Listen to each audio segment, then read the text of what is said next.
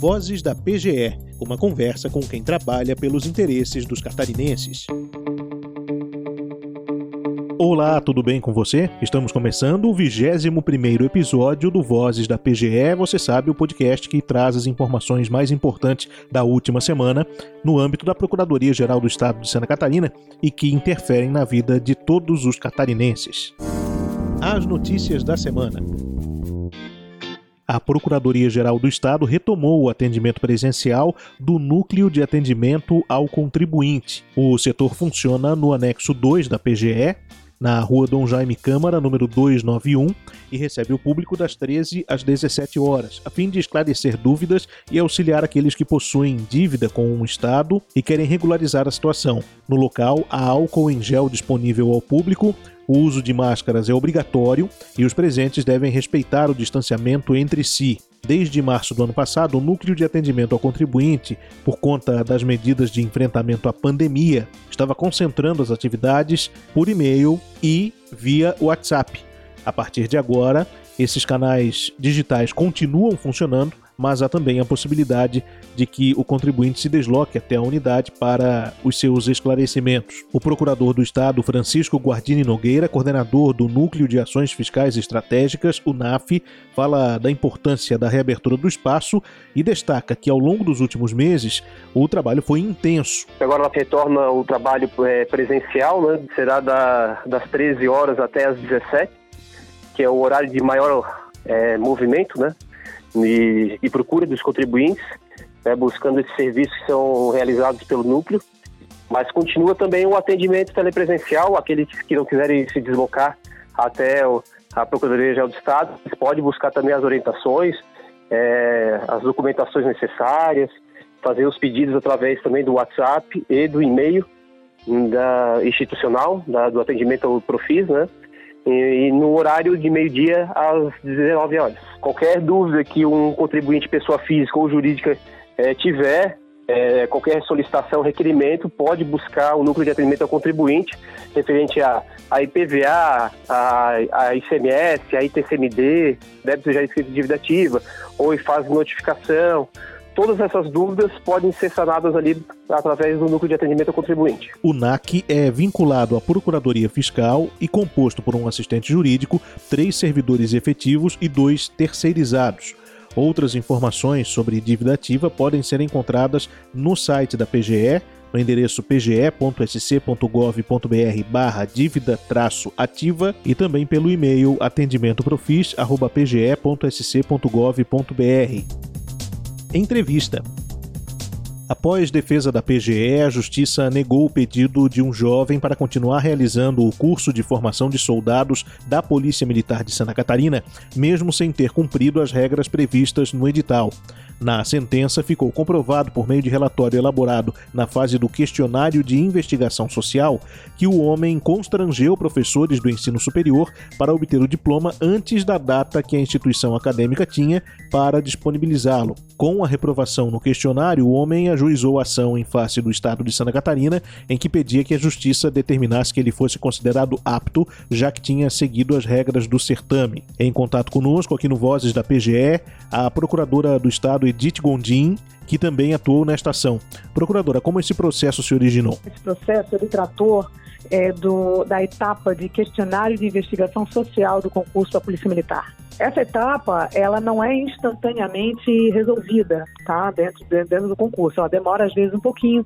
Muitas vezes os candidatos eles iniciam o curso de formação, enquanto isso a, o serviço de inteligência ele continua atuando, porque é uma etapa mais demorada, mais delicada, ela, ela exige, é, exige uma pesquisa, etc. Né? E tem que ser muito bem feita, porque pode invalidar o, o, a, a, a, reprovação ou a aprovação do candidato. Né? Então, o que aconteceu nesse caso foi que, depois dele, dele ingressar, ele foi reprovado.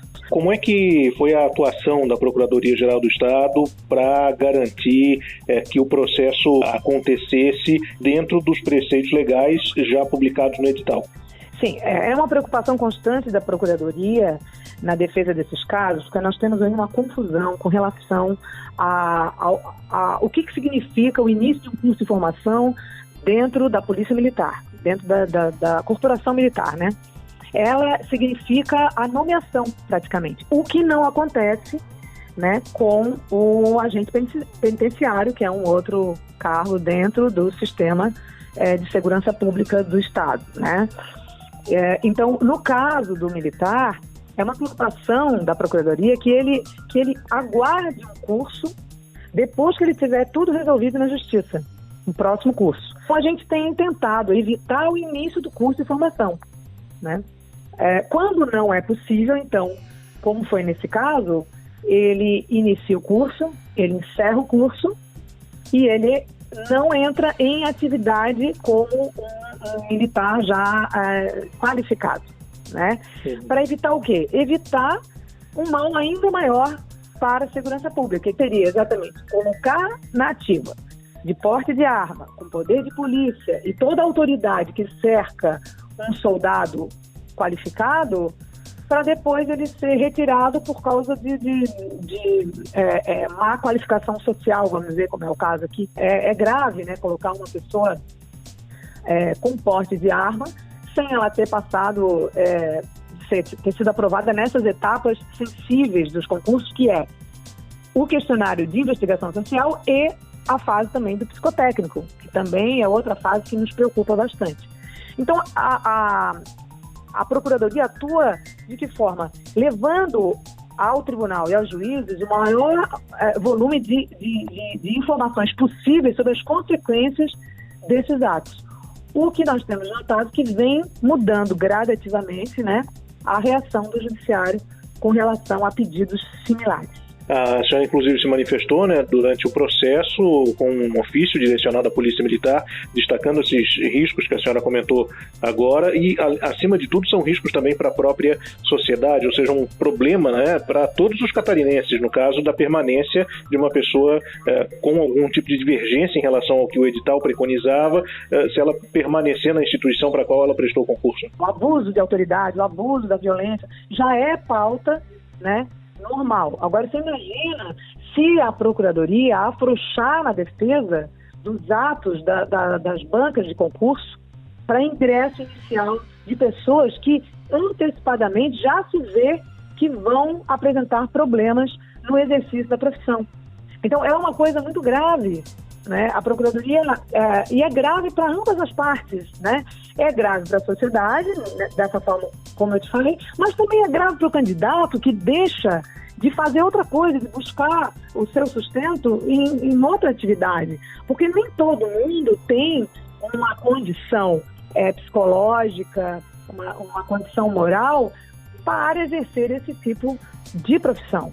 Então, eu acho que é, também deve haver aí uma, uma separação, né? Não é porque uma pessoa foi reprovada no KIS ou no psicotécnico que ela seja uma pessoa, é, é, um párea da sociedade. Só que para especificamente aquele cargo público, nós precisamos de pessoas com, é, é, com características muito especiais que essas não têm quando são reprovadas num KIS ou num psicotécnico. Procuradora do Estado Edith Gondim conversando conosco aqui no Vozes da PGE ponto final neste episódio do podcast e nós voltaremos a conversar na semana que vem. Um abraço para você, até lá. O Vozes da PGE é uma produção da Assessoria de Comunicação da Procuradoria-Geral do Estado de Santa Catarina.